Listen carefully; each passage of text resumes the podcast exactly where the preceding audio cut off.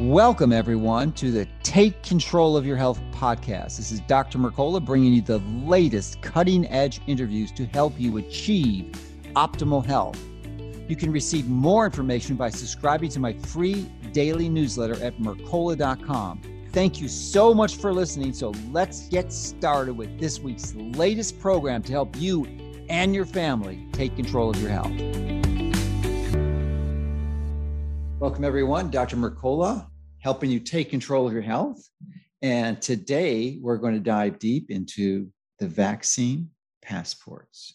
And to help us explore that area, we have Nick Corbishley, who actually published a book called Scanned, uh, and with the same publishing company that published my last book, The Truth About COVID. And we're going to explore how this is such a massive violation of privacy, why these passports were implemented. In fact, I think Nick and I both feel strongly that it is it's probably one of the primary reasons that the COVID jabs were initiated. They weren't initiated to protect the public health. That is for darn sure. We know that in spades. They were most likely implemented so that they could use that as a justification for deploying these vaccine passports. So that's the pretext of our conversation. Rick's, uh, Nick's written, written a whole entire book about it.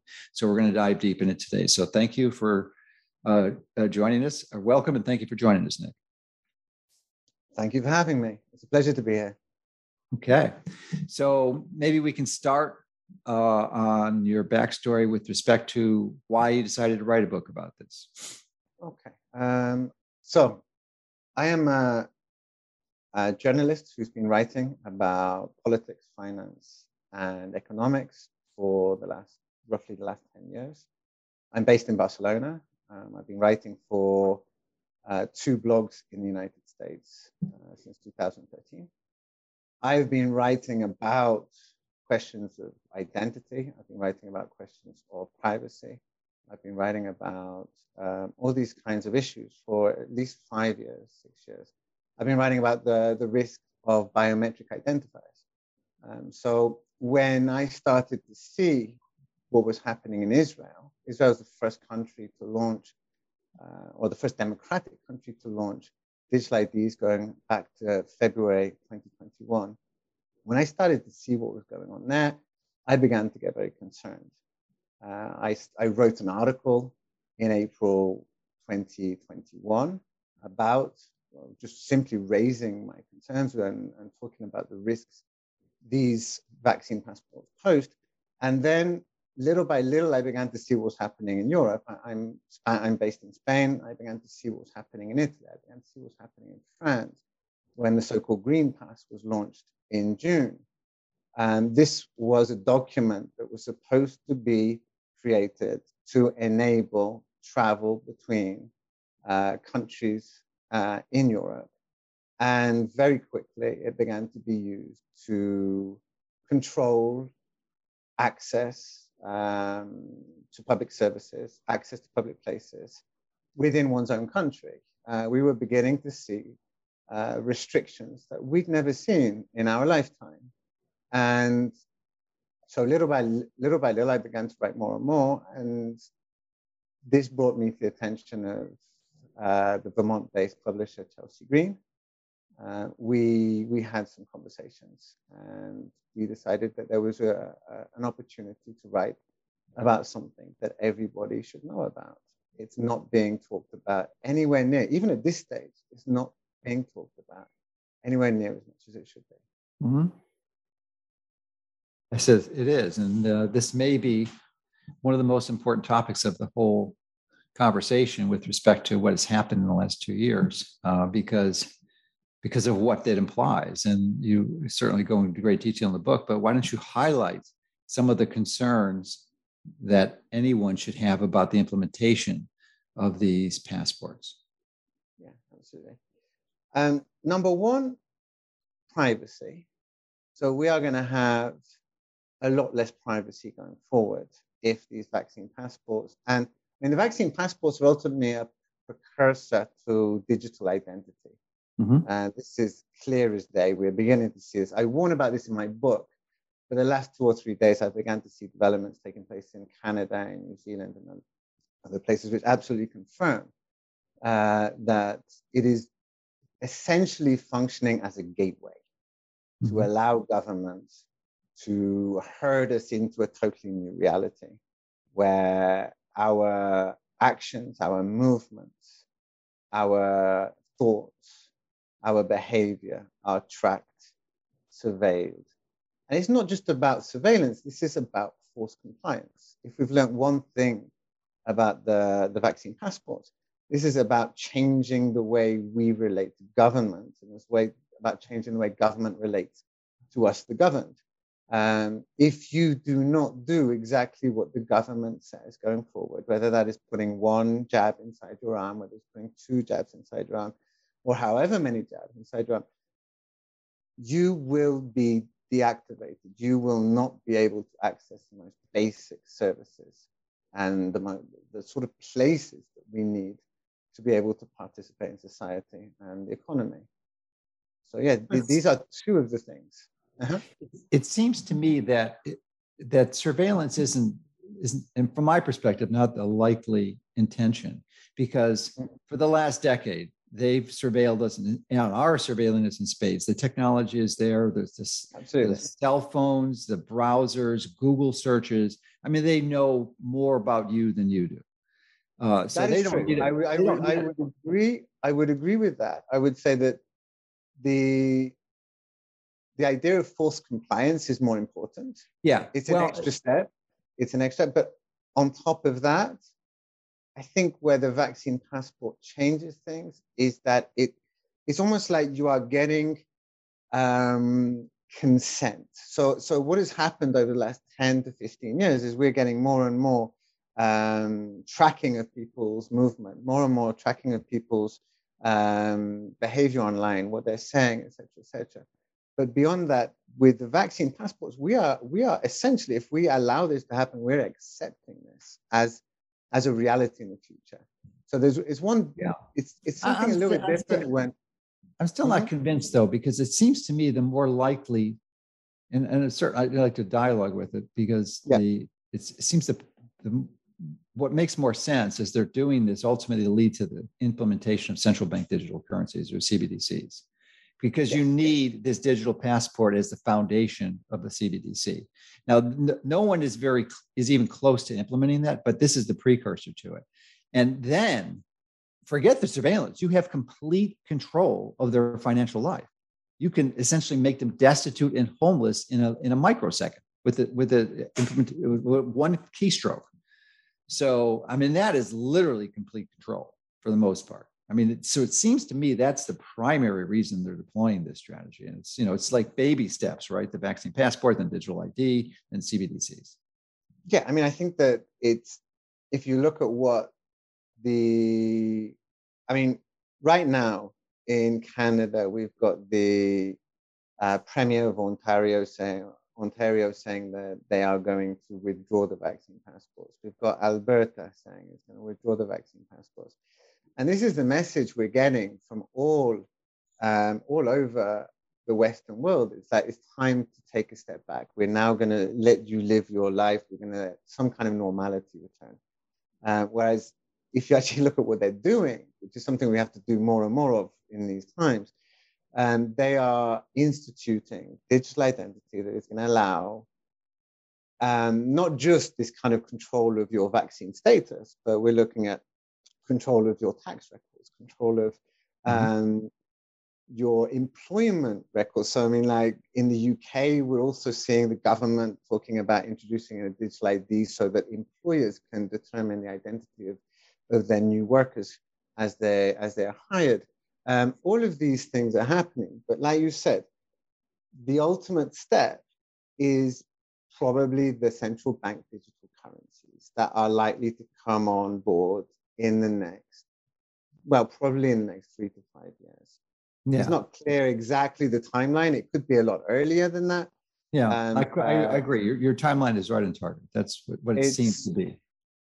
And yes, the um, the Bank of International Settlements the, the chairman of the Bank of International Settlements, Agustin Carstens, um, who used to be the um, chairman of the Bank of Mexico, he said openly that the wonderful thing about central bank securities is it allows you to track everything you do. What he didn't say is it allows us to, to deactivate an account. It allows us to stop people from being able to transact. They didn't go that far, but he said like this is so much different. It's so different from cash. Um, so yeah, people are not really realizing just how this kind of like control grid is kind of being built little by little, piece by piece.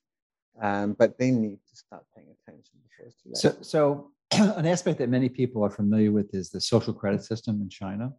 Mm-hmm. So, how would you relate or compare that approach to these uh, vaccine passports and digital IDs?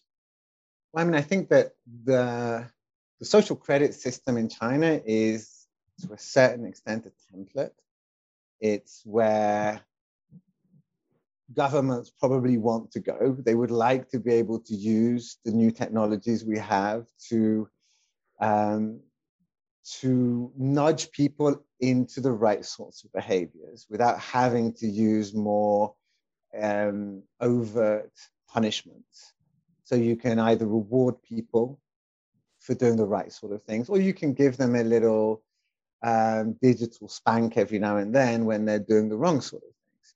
And I think that that is where China is, to a large extent, leading the way. Um, ironically, China is, in the research I did for my book, I found that while China's ambitions with the credit, uh, social credit system are essentially unfettered, you know, they want total control, they're not, they're not there yet. They have, um, they're still running quite a few pilot schemes. So it depends where you are in China, the extent to which you are exposed to this kind of system where you're getting points for good behavior and you're getting points deducted for, for bad behavior. But the template is there. And you've got companies like Ant Financial, you've got companies like Tencent that are that are also you know running their own private, you know, these are the equivalents of like the Googles, Facebooks, or whatever, that are running their own social credit schemes within their their universe. So it's a very complex situation in China. It's maybe not as it's not as complete as some might believe, but but the intentions there, the ambition is huge. And I would say that we're definitely seeing examples of this beginning to feed through into, into the West. We're seeing um, banks are talking about using our social media behavior um, to determine our social credit score, which is very similar to what they're doing in China. Um, and there's clearly the means and there's clearly a desire um, to push in that direction. Mm-hmm. So, with respect to uh, implementation, do you believe that, especially now with the truckers in Canada and pulling pull back in some of the provinces in Canada on these passports, what is your current take on the aggressiveness which these are being deployed? Do you think it's put put a halt on it or a hold, temporary hold, or they're going to just maintain what they have and continue and to uh, implement what their strategy is? I think it's very difficult to say because what you're uh, there's so much happening right now mm-hmm. where and you have to distinguish between messaging and actual actions. So in Europe, after eight months of very strict regulations in many countries and terrible restrictions, we are beginning to see governments talk about at least lifting some of the restrictions, letting people back, the unvaccinated, back into bars or restaurants, even in some places. And this is particularly true in the UK, or at least in England and Wales and Northern Ireland. Scotland is still holding on at next six months.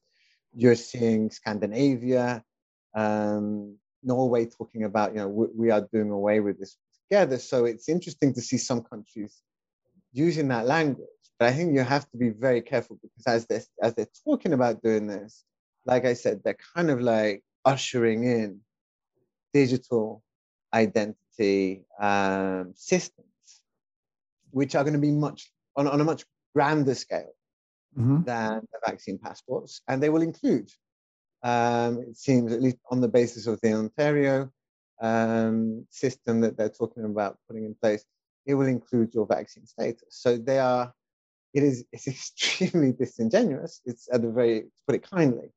Um, I think it's it's they are misleading their populations in a very dark way, and and we have to be very aware of what is happening in this regard because in, like in Europe, a month and a half after the vaccine passport was passed, was put into place, they they kind of like began work on the digital identity wallet. Mm-hmm. And just the fact that they're using the expression wallet, the fact they're using a, a software, a wallet-based software, suggests that this clearly has financial implications, financial possibilities. I think we're in both in agreement that the, the progression is the Vax passport, the digital ID, and then the CBDCs. I mean, but, so, so, so, one thing I wanted to clarify just before you go on is mm-hmm. something you said at the beginning of the of the interview. I mean, I'm not sure if I would agree necessarily that the vaccines were um, the only purpose behind the vaccines were. No, sure, but it's a primary justification. I would say that what is definitely true, what is definitely true, is that there there were organizations long before the COVID 19 pandemic talking about the possibility of using inoculation, vaccination, as a means, as a gateway to, to getting digital ID out into the world. Um, and these are very, very powerful organizations with very important financiers. So that is certainly true. Um, but, but I think that more than anything, they just saw a wonderful opportunity to, yeah, and that's that's what I wanted to discuss because I think we're in agreement that the progression is from these Vax passports to digital ID to CBDCs. So um, it, seems to me, from my perspective, that it was maybe, and I agree with you, just been convenient that came along and they just decided let's pop this in now because the reality is everyone, almost or nearly everyone, requires some sort of identification. Uh, the primary reason, of course, is for most people driving. I mean, if you're in a country and you know you tip i mean there are places like people live in new york that don't have a car but but most people have driving license and just from the this is how they manipulated the in the integration of emf pollution into our culture is they they basically first of all discredited all the information and say there was any potential of harm or damage but then you know and that's one strategy. They've clearly implemented that for this, this pandemic. But the other is that they focus on convenience because it's so darn convenient to have it. So you can make a lot of good justifications and arguments to have a digital form of identification. It's so much. I mean, you can't lose it. I mean, just you have to have your, your cell phone, you know, and it's easy to update and all these justifications. So it's and it seems to me that would have been and, and is likely a far more effective strategy because nearly everyone needs an ID, especially if you're going to uh, implement some type of financial transaction. Your bank requires them. they have KYC. If you're doing a, mm-hmm, a crypto mm-hmm. exchange, you need all this ID to do almost anything. So yeah. why not make it digital and then use that? It, it, do you? So I'm curious as to what your view on that is. Well, yeah, I mean, I think that convenience is a a very attractive um, element in all this. I think that we've already seen in the in the pandemic, the first few months of the pandemic, how people's consumption habits changed, the, the way they the way they paid for things changed um, as they the fear of cash pushed them into the contactless payments and suddenly contactless payments you know we had banks um, pushing up the limits from, in, in, the case of Spain, I think it was 20, 20 euros up to 40 euros. Um, in the UK, I think it went up to 50 pounds. So, so that suddenly you could um, buy things much more quickly uh, without having to fish around for change, without having to put in your PIN number. And this is where I think that the, the, the, the danger of digital IDs is that it does have this incredible question of convenience. And I think that especially for people who are under the age of 30 who probably don't use cash much anyway, for example. And it's just second nature to them. The mobile phone is almost like an extension of their um, of their arm. They they will just click um, for everything. So it's it's hard to fight, and I think that the thing with digital ID is that there are serious issues that are brought up um, in any debate. So in the UK, I think it was 2008, 2009, the Labour government at that time desperately tried to push through a digital ID system, and it was blocked. And there was a lot of public resistance. People didn't want it. Um, and they have had to wait until now to push through the, the vaccine mm. passports. Now, say that the UK, there's been more resistance to vaccine passports than there has, for example, been in Spain, um, than there has been in most parts of Europe, because in Europe we have we have identity cards. It's something that is a part and parcel of living in on mainland Europe. Um, this, the US is like the UK; it doesn't have a federal um, identity card. So trying to persuade um, the whole population that they really want or should want to have this ID, I think it would have been a, a tough call, especially in the UK and the US. And the vaccine passport, what it does is it creates, it kind of, kind of conditions us to the, mm. to the idea of using your mobile phone to access your workplace to access maybe a restaurant, to access a bar. And once you begin to accept this is just a normal part of your day to day, then extending that, expanding that is not so difficult. And I think that that is, that is where the vaccine passports are extreme, extremely useful. It's a very good point. I had to consider the aspect of public resistance to this. So this uh, lowers the barrier and helps overcome that hurdle, I guess, uh, mm-hmm. and makes them more uh, accommodating to it. But then, the, you know, the addition, in addition to the point of convenience, I mean, they could force compliance with this and make it a requirement. Even though there's a resistance, they could still require it. I mean, they can make the laws; they're in control, right? And if yeah. you so you, you can resist, but then you don't have your passport or your ID, or you're unable to do transactions. So uh, but I, it, I suspect it's it's better for them to get this done with compliance than without going against risk because I guess it could create all types of havoc. Well, I mean, that they can't.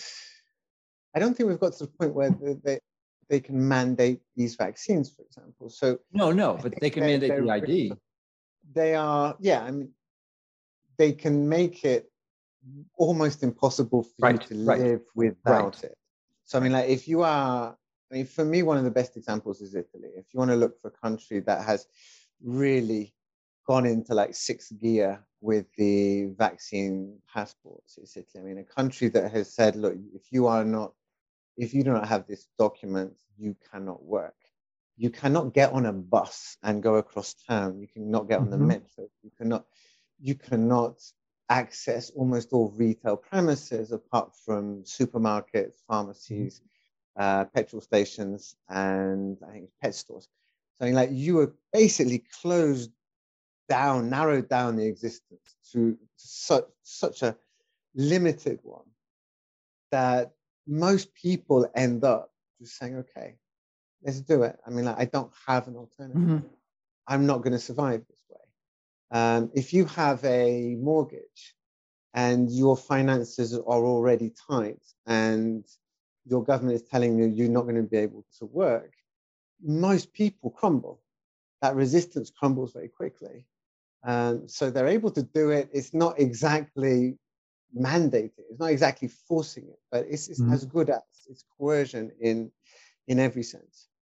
That's exactly what they did with the vaccines in many places. You know, yeah, they, I mean, they, these coercive threats to uh, get them fired or restrict their privileges or lose their freedoms unless they had this vax. So most people could they couldn't visit their loved ones, so they they capitulated, surrendered, and got the facts. Everybody has a price, and it's those prices. I mean, like everybody, you know, those prices are completely understandable. For some people, it may be small. It may be something like I want to be able to continue go to the, going to the gym. Um, for other people, it's maybe like I need to travel for my work, and if I cannot travel, I will not have a job. But we all have a price. Um, my wife and I, we are both expats. My wife is Mexican, and I'm British, and we cannot travel. Um, or there was a time when going to the UK was was so hard that I just didn't bother. It was just it was we had to quarantine for ten days, um, and and yes, expats have had a really tough time. So so everybody has a price, and that is mm-hmm. what they know. Um, I think that I was reading one journalist. I can't remember his name, but in Canada, talking about the the truckers, the, uh, the free the Freedom Convoy, and he was saying like these guys don't represent Canadians at all. Ninety percent of Canadians have have taken the vaccine, and they're all perfectly happy with the restrictions and the mandates. It's like, how do you know how many of those 90% actually took the vaccine because they had no choice? Um, it's it's a very disingenuous argument. Mm-hmm. For sure. Good points. Good points. Um, so I, I'm really curious as to what your views are on the relative, well, the near future. You know, to, into that three or five year period. Your your your uh, estimation, mine also, as to when they're going to implement the CBDCs, which seems to be the ultimate goal of these passports. So, I mean, that's, I, I mean, I don't want you to be a, a fortune teller or predicting mm-hmm. the future, but you know what it, it's to me it seems inevitable. It doesn't seem like there's anything you can practically do to stop this personally because of all the factors you just mentioned. It's going to there's no way out of this. It's coming. You just got to prepare for it. So if, if you agree with that then the the the next rational step is that what do you do to prepare yourself and protect you, you and your family? Um, I think that you're right. I think it's probably, it's, I think it's close to inevitable. I don't think it, I wouldn't go as far as to say it's inevitable. I think we're we're in the midst of a major battle. Mm-hmm. Um, I think that the fact that governments are having to take certain Okay, so, so that, that's uh, another argument. So I, I am surprised at your answer, but if I, am not disagreeing with it. So if it's not inevitable, that's a, then it's another answer. Within then what can we do to make it not not inevitable? Well, I think that we have to number one, we have to inform as many people as possible. That's why I wrote the book. Um, I wrote the book hoping to reach people who maybe had been vaccinated but were beginning to have certain doubts mm-hmm. um, people who were on the fence. I mean, I know plenty of people who have had two shots are wary about having a third one. I know plenty of mm-hmm. people who've had two shots have had um, Omicron and they're now thinking, why the heck am I having to take a third shot? People mm-hmm. are beginning to question this. Um, I think that we are we are in the midst of what can only be described as, I think, an existential battle. Um, mm-hmm. If we lose this battle, it's going to be very difficult as individuals mm-hmm. to protect ourselves because the the degree of control they will have over us is going to be huge. I think there will be what we are seeing, for example, in Italy, is kind of like this creation of a parallel community, a parallel society where people are able to kind of function mm-hmm. uh, almost, you know, we're seeing signs of bartering beginning to take place between these mm-hmm. community, within this community. They are surviving as best they can, and we're talking about millions of people who haven't crumbled, whose resistance hasn't, you know, they've they've not given way yet. Mm-hmm. Um, and I think that gives me a certain amount of hope. I think the fact that people have grown tired of, the, of the, a lot of the restrictions means that yeah, government is having to, to a certain extent, reconsider. But at the same time, they are pushing through digital IDs. Mm-hmm. I think mm-hmm. this is what is really important for people mm-hmm. to understand right now. While they're saying, you know, we are we are going to abandon the, the vaccine passports, even though again that isn't true.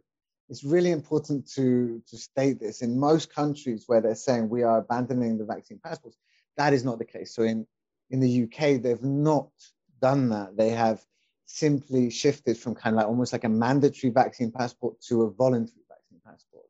A little bit like in the US, each company, each organization can choose whether or not to, to enforce it or not.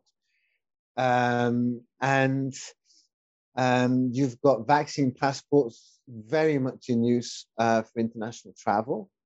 So if you're British, you want to travel to mainland Europe. If you've not, if you've not got your vaccine passport, you're not going to be able to uh, go to mainland. And this is the same if you're European, you want to go to the US. It's um, so there's there's so much happening. It's hard to keep track. Uh, and that is coming from somebody who spends most of his day trying to keep track of the things. If you are mm-hmm. just someone who is working a nine to five job mm-hmm. and you get home and you've got three kids to look after, it's going to be much harder to keep uh, abreast of these developments. But I have a certain amount of hope that um, that they haven't won yet. Mm-hmm. Well, they think, clearly haven't won. I just, um, but I think that I mean it's it's it's an immense amount of power they have. I mean, mm-hmm. we are talking about organizations like the World Economic Forum, which represents almost like you know hundreds of the most powerful companies on the planet. We're talking about um, the most powerful governments on the planet.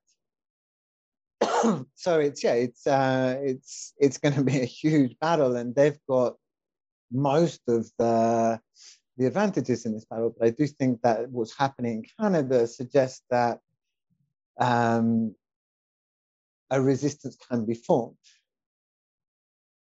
And I think that resistance is growing. In Germany, it's certainly growing. Mm. Austria, the government is beginning to have second thoughts about the vaccine mandate. You've got, um, based on at least uh, an article I read last week, uh, the Red Cross has withdrawn its support of the Austrian government. I think that there's an element of concern about legal liability because the moment you are literally mandating vaccines population wide, if you start to see serious vaccine injuries among people who were essentially uh, forced take a medical product, then you know these organizations are probably beginning to get a little bit concerned. And the fact that the German government is also thinking about maybe not mandating vaccination again, that that is, I think, a positive sign. So it's not quite written in stone yet. Mm-hmm. The, the, the end, the ending of this story, um, and we're far from it. I think that what what concerns me um, as much as the vaccine passports is what will happen in the economy, in the economic sphere, uh, coming off the kind of like last two years and the supply chain crisis, the amount of inflation we're seeing.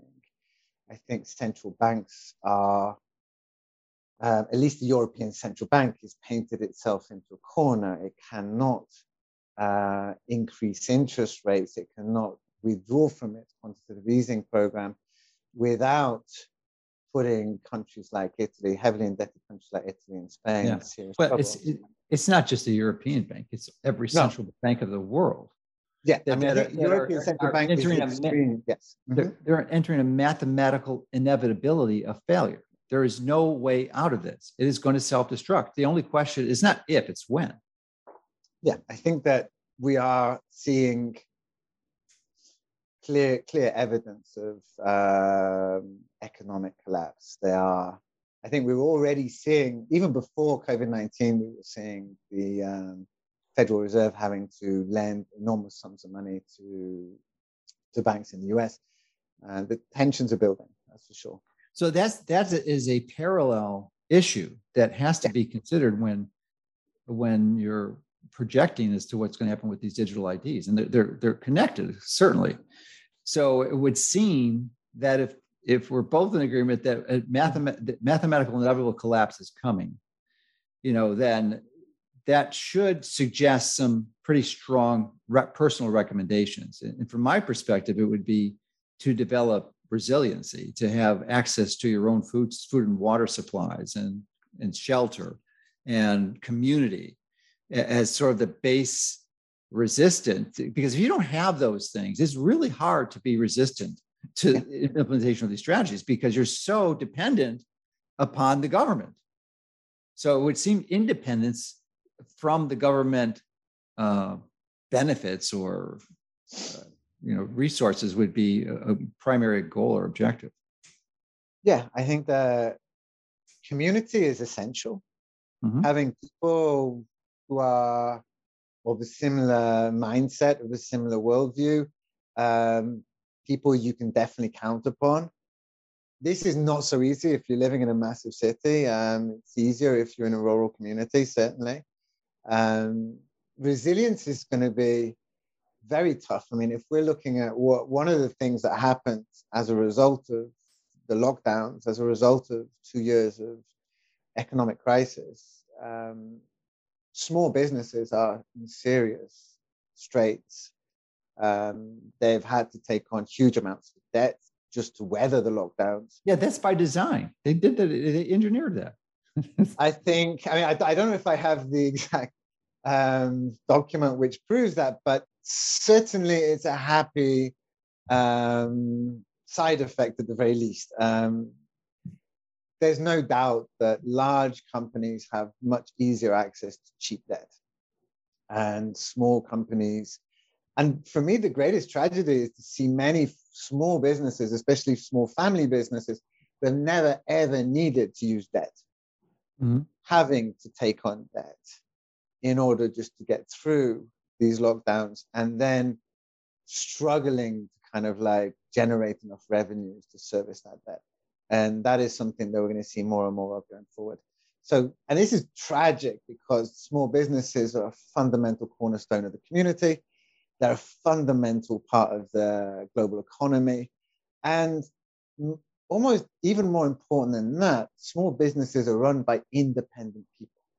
Mm-hmm. Um, and and if we begin to see kind of like a massive culling of small businesses, then we're going to see less independence and more dependence. So, so yeah, that is one area with which deeply concerns. And if you're looking at uh, an organization like the World Economic Forum, now they don't come out and say like we we want to um, reduce the number of small businesses in the world, but they this organization represents the biggest banks and biggest companies in the world. Their, their um, stakeholders, it's very clear who they are. And it's not small businesses. No, no. It's Mr. Uh, so, it's, Mr. it's Mr. Global. I would say yes. It's Mr. Global, it's Mr. Davos, it's Davos man, it's Davos woman. Yeah, it's yeah. people of uh, certain economic means and a certain mindset, but but definitely not small independent business. So, how would you uh, put together your recommendations for the average person, what they can do to protect themselves and their family from the this potential inevitability? You know, what can they do to stop it from happening? Which was the purpose of writing your book. So, how could you how would you summarize those recommendations? I mean, I think the purpose of my book was more than anything to warn people who were not worried about what is happening so that they began to worry about what is happening. Mm-hmm. Um, mm-hmm. I think that, but worry doesn't worry doesn't solve anything. it's, it's like I agree. You, I agree. Wasted, it's wasted energy. I mean, it's it's kind of useless I, unless it motivates you to action. Okay. I think worry is this. I mean, like worry is awareness. Awareness yes. is the number one step mm-hmm. to taking action. Um, if you have enough people um, in communities, in towns, in cities, seriously opposing, seriously questioning this and spreading the word and telling other people about the risks that vaccine passports and digital IDs represent and the central bank digital currencies, then maybe you do get a critical momentum. Uh, that isn't impossible. I think that what happens, what, what can I recommend people do if there isn't enough critical momentum I think it's very important in any. I mean, I, studied history at university, and one of the things that most fascinated me, one of the things I spent most of my time studying, were some of the enormous crises of modern European history. So, for example, the French Revolution, and mm-hmm. the um, communist dictatorship or the Soviet years in, in, in Russia, the uh, Nazi regime and its occupation of countries in Europe, and how people respond to these enormous crises. And I think that number one, the most important thing and the hardest thing is to maintain your humanity. I think that is fundamental. Um, and that is why having a community around you that you love and that loves you is, is absolutely essential to survive in this. I don't think you can be an island and mm-hmm. get through what is coming. I think you need the love and the care and the support and the protection of others. And another thing I would suggest if you do have if you do have money, if you do have investments, try to diversify try to diversify them as much as possible. Mm-hmm. Um, probably not best to have all your money in, in a bank, and especially not one bank. Um, if we do begin to see serious financial crises, I mean, one of the things that I've read about the central bank digital currencies is that it will put enormous extra strains on the banking system, on the mm-hmm. private banks, because all of a sudden you have supposedly this exceptionally safe backstop, this place where you can put your money. The central bank will never collapse. So if you have another financial crisis, the first thing people will do is take their money out of the private bank and put it in the central bank. Mm-hmm. And that is a major risk. So, so yeah, diversify your assets as much as possible. Um, but but I think well, most importantly, diversification seems mm-hmm. diversification seems to be a good strategy, but it would seem somewhat unwise, especially with the inflation rate in most countries in the world hovering around 15% or more, 15%, that if you keep your money in a bank, your and your, your interest rate you're earning in a bank is well below 1%, below a half or one tenth of 1%.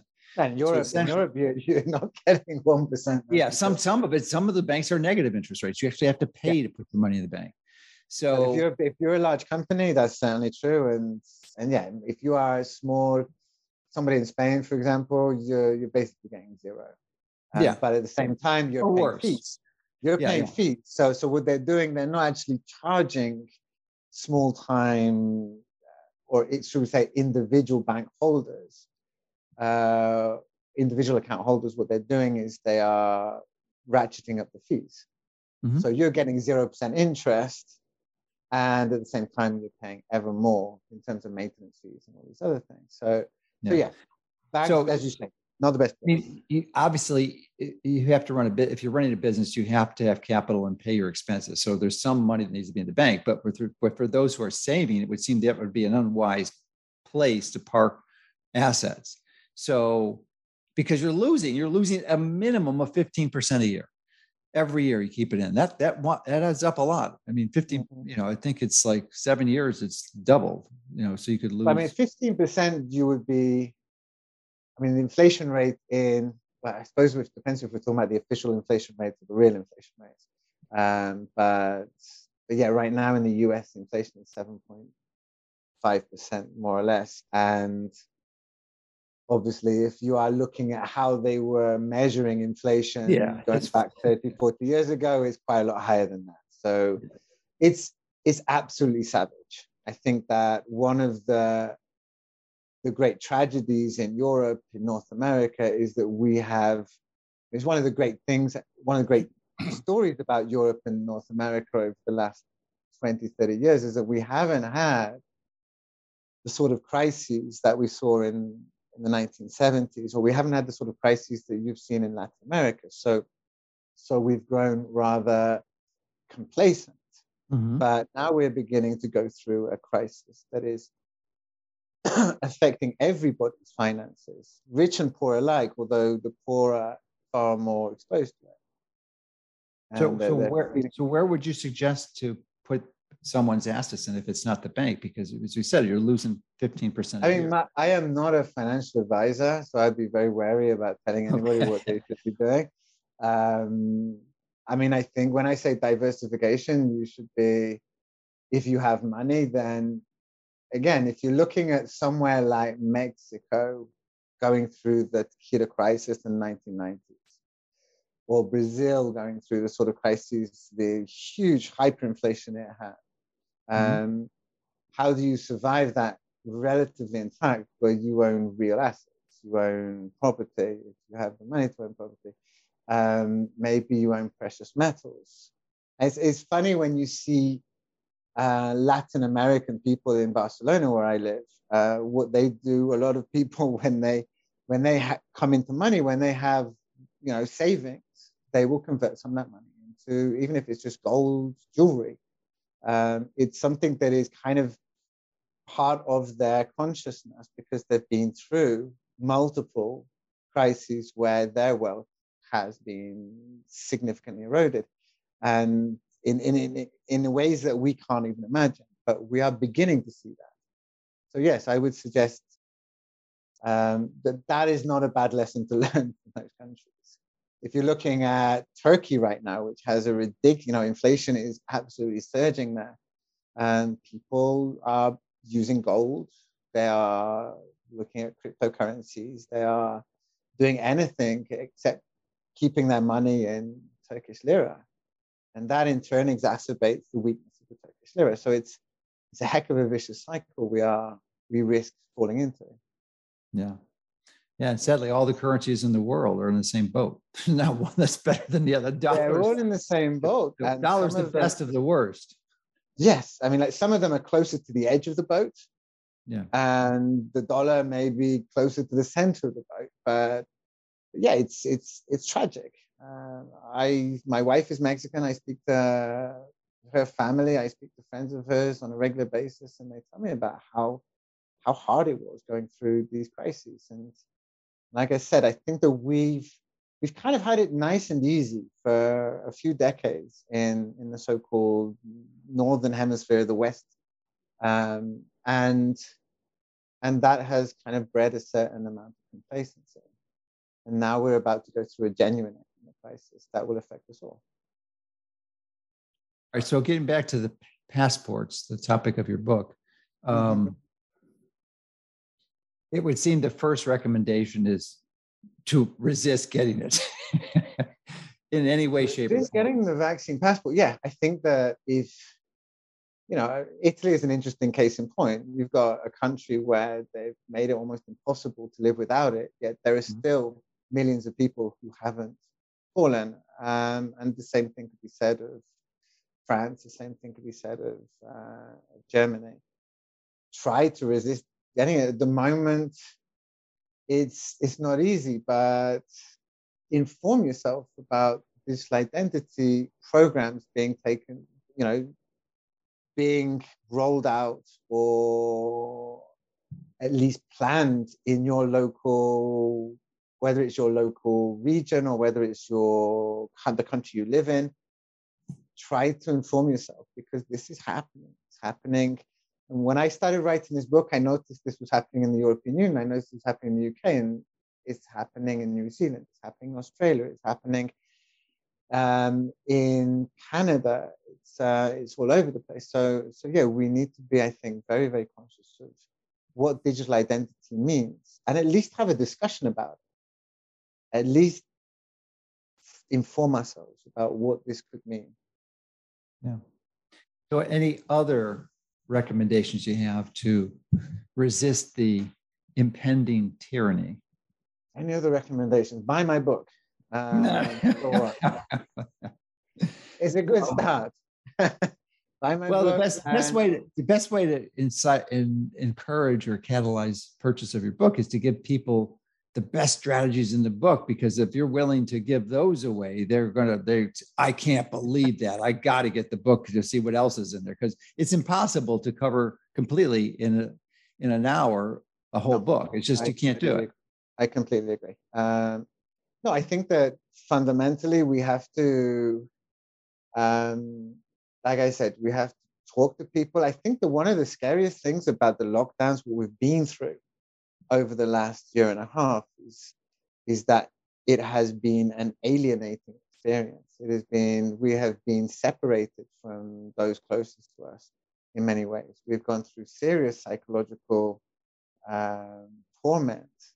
And it's, it's important, I think, to realize that, and at the same time, we are going through constantly confusing, confounding um, periods where we are being told one thing one day, another thing another day, it's hard to know what is happening around us. So I think that it's it's vital to try to to stay fixated on the most important things. I think that fundamentally we are what makes Western liberal dem- democracies so important, not just for those Western um, liberal democracies, but for the world as a whole, is that there is some degree of individual freedom. There are there are basic rights that uh, are absolutely invaluable. Things like the freedom of speech. Now, we probably don't. Most people living in the West today probably don't value it mm-hmm. as much as we should. It's the sort of thing you don't value until you've lost it. But if you go to a country like Saudi Arabia and you speak to people there, most people won't even tell you what they actually think because they're terrified. Mm-hmm. That is the reality of living in a dictatorship. Um, and when you no longer have the ability to speak openly, whether on social media or whether in a bar or a restaurant, you're already on, on, on the path to dictatorship. So I think that it's it's fundamental to to yeah, value what we have. We're there in the United States. We're totally there. I think like the the Joe Rogan thing. Joe Rogan is is, is a very very very important um, watershed moment. It's uh, he was supposed to be the uncancelable man, and they've done the best they can and they're, they're, they're still fighting to try and get him removed uh, from us. So it's if they can get rid of Joe Rogan, or if they well, I don't think that they can get rid of Joe Rogan, but if they can get Spotify, him. if they can at least silence him from Spotify. Well, they can't. And they can. You know, it's it, it's it's a effort that's hundred percent doomed to fail because they can't eliminate Rogan. They can eliminate Spotify from hosting him on their platform. Yeah. But there's already been another platform, Rumble, that offered him Rumble, the same amount of money, $100 million. So, I mean, he's got an audience. His audience will follow him wherever he goes. So he, they can't shut him down. They and, can't and, shut him down. And a lot of people are uh, uh, maybe annoyed would be the incorrect term, but you know that he capitulated and surrendered so easily with those those apologies uh, because he apologized un- unnecessarily. I mean, he should have stood stood his ground. I mean, that's what a lot. That's what I believe and a lot of other people do. But, but, uh, I but I appreciate what, what he's doing. For me, for me, the biggest thing was the idea of having a warning label on any. I mean, that shouldn't exist in any democracy. You shouldn't have right. a warning label on what is essentially a discussion program. Um, and we've already seen the amount of misinformation coming out of mainstream media. There's no pressure on them. There's no suggestion that they would need any kind of uh, warning label. And yet, many of the worst lies that have led us into the worst uh, actions and decisions on a collective basis have been down to uh, misinformation coming from the mainstream media. So, so it, that was probably the biggest surrender of his. It was the most important one. And but like you said, he can go elsewhere. The scary mm-hmm. thing is imagine like where you where you live in a totally cashless society. Um, and we're seeing this with the GoFundMe mm-hmm. uh, situation with the Canadian uh, truckers. It's, it's this ability to control the finance It's this ability mm-hmm. to yeah, that's the core. That's the core, right? Yeah. It's it's ultimately money, and and like you said, I mean, CBDCs are an essential element of this. Perhaps they are the kind of like the final stage of this process. Mm-hmm. Uh, mm-hmm. But but yeah, they will not be able to get the CBDCs out properly and impose them unless they can be successful with the digital IDs and the vaccine passports. So, so it's a uh, it's a long way still to go. Yeah, so there is some hope that it doesn't appear to be inevitable, but uh, it's good. I mean, you can make some strong arguments that it might be, but uh, nothing yeah, I, is I for sure. Nothing I is for sure. The, yeah, I think nothing's for sure. I think the idea that um, the idea that these things are inevitable it's, itself is wonderful for for those organizations pushing the argument, you know, pushing these things. because it makes people extremely well, you know, extremely passive, extremely mm-hmm. um, just well, let's just accepted. There's nothing we can do. I think that there's still a huge amount that we can do. Um, but but yes, it, there's a very small window of time in which to do it. I think that you know people like you are doing a great job in in awakening people to this extremely dark threat looming above us and around us and below us and everywhere. So, so you've done a great job in that regard. Yeah. So my perspective is that clearly money is important. There's no question. It's hard to survive without it. But ultimately, what's even more important is your health, which is what I've been focusing on for a long, long time. Since last century, I've been doing this. So, uh, well before last century, before Google started their own site. So, you know, it's my encouragement for people to understand that at a foundational basis and not to capitulate and surrender to these processed foods and take autonomy of your body and implement strategies that are outside because conventional medicine is every bit as corrupted and crooked as conventional mainstream media. They're, in fact, in many places, they're, they're, they're identical. They're, they're passing the same information. The, the probably the biggest sponsors is the pharmaceutical industry, the conventional media. You look it up. I mean, you've, I'm sure you've everyone's seen those, no, no, absolutely. Those, I mean, those videos of all the ads that's uh, or the programs that's spot that's sponsored by Pfizer.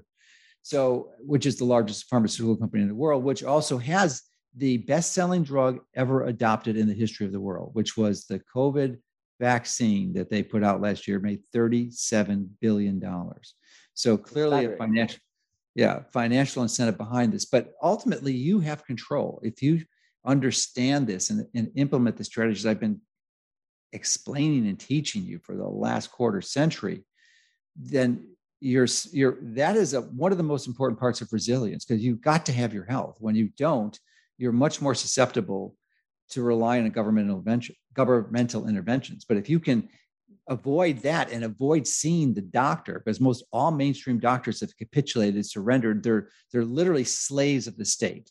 I mean when you graduate medical school you are it's literally somewhere between I, I don't know what the exact average is but i believe it's somewhere between a quarter and a half a million dollars in debt before you even open up your door.